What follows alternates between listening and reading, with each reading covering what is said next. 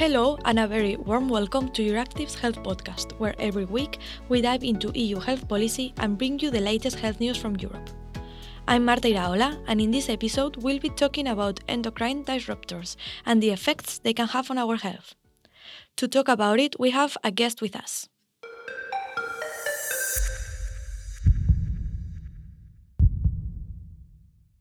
My name is Angel Nadal. I'm professor of physiology at the University Miguel Hernández in Elche, Alicante, Spain. And my laboratory has been working for 25 years in uh, the relationship between endocrine disruptors and type 2 diabetes. Could you give, uh, for our listeners, a general overview of what endocrine disruptors are and why should we care about them? Yes, endocrine disruptors are common chemicals to which we are all exposed. They are normally in many uh, daily daily products that that we use in cosmetics, in plastics, uh, etc. And we are normally exposed to low doses, but these low doses have effect uh, effects on on our endocrine system particularly so they alter how our hormones work there are some periods of our life that this this exposure represents a, a higher hazard, and, and these are uh, during fetal development and during uh, infancy. And for example, you're talking now about children, fetal development, infancy. Their exposure is more dangerous, and are they more exposed than the rest of us? Yes. Well, exposure is more dangerous because during these periods, our genes are expressing for development. And then the endocrine disruptors work by changing the expression of genes. So, what happens during uh, fetal period and infancy is very important for our prevalence uh, in the future for different diseases such as type 2 diabetes, obesity, uh, cancer, etc. So this is why it's a very vulnerable period, you know, the, these two, the fetal fetal development and, and infancy.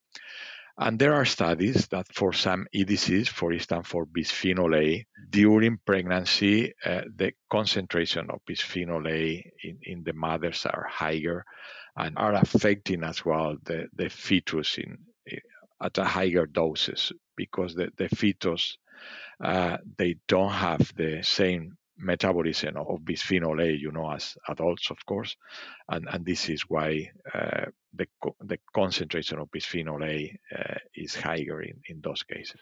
And there's also much expectation over the revision of the regulation for evaluating and authorizing chemicals at the EU level, also known as REACH. However, the proposal has been postponed several times and it's still not really clear whether the EU executive will eventually put forward this revision before the end of the legislative mandate in 2024.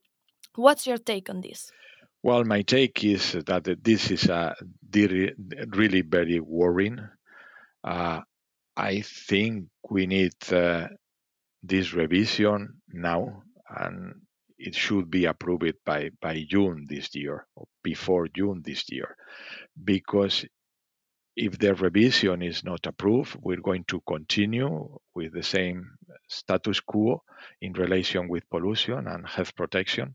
The aim of having a toxic free environment for the European Union, which is an aim of the chemical strategy for su- sustainability of the Green Deal, will be very much delayed. And if we want to have a toxic free environment by 2030, we need to approve this revision uh, before June. And what would be the consequences if the Commission decided not to present anything in the end, not in 2024, not in next years?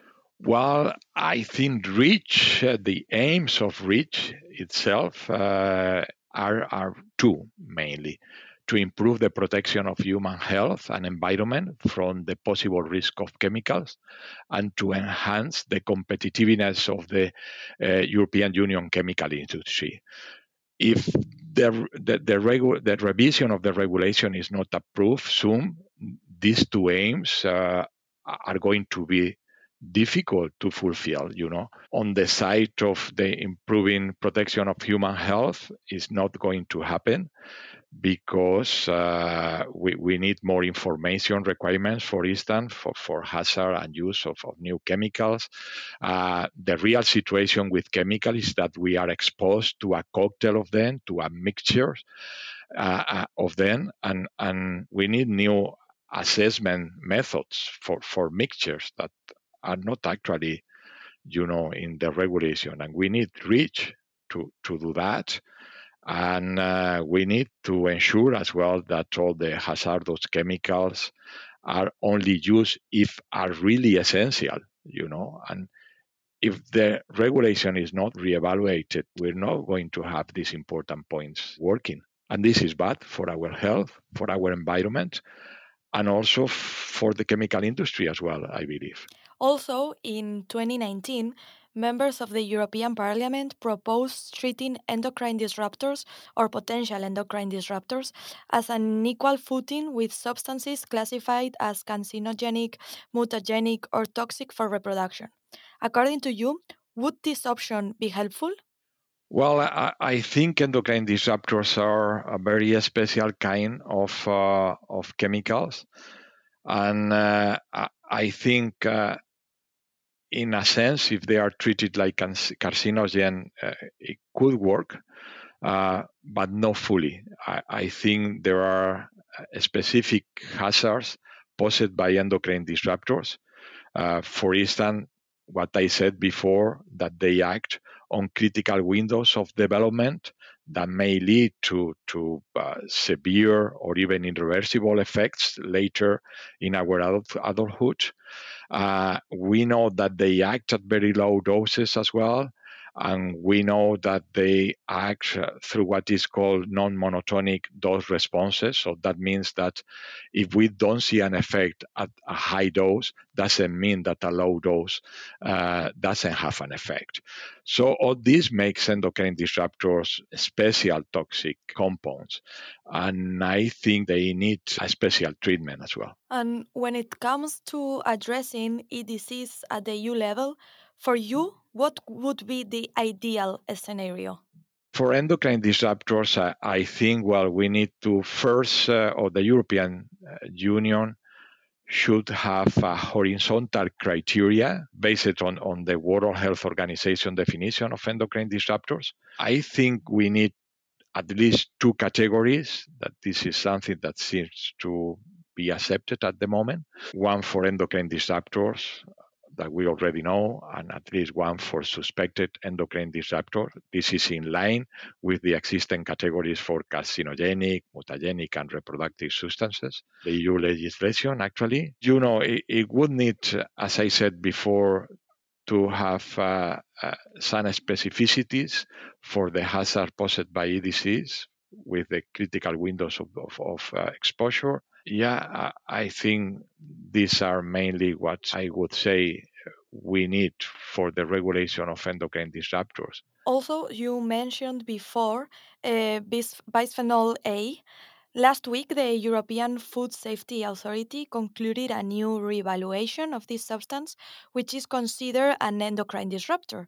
The agency said that dietary exposure to bisphenol A is a health concern for consumers across all age groups. What's your take on this?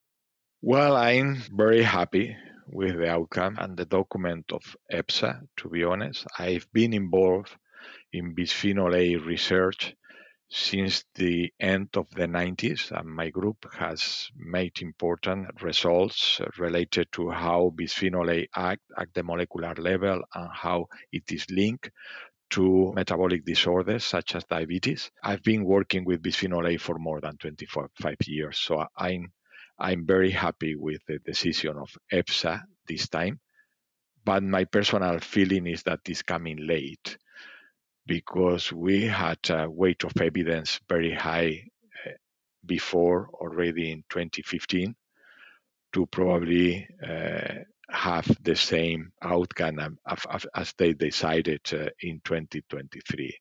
But anyhow, I'm, I'm happy with uh, the fact of reducing the threshold for bisphenol A 20,000 uh, fall.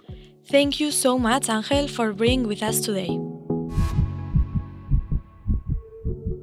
And for our listeners, a friendly reminder that if you enjoy listening to our podcast, you can also subscribe to our newsletter that comes out also on Wednesdays. We'll keep making sure that you're up to date with the latest health news. Don't forget to also check other Euractiv podcasts, AgriFood Brief, Tech Brief, and Beyond the Byline. You can listen to them in all your favorite platforms. This is all from us today. Thank you for listening. We also want to hear from you, so if you have something to say, don't hesitate to drop us a line.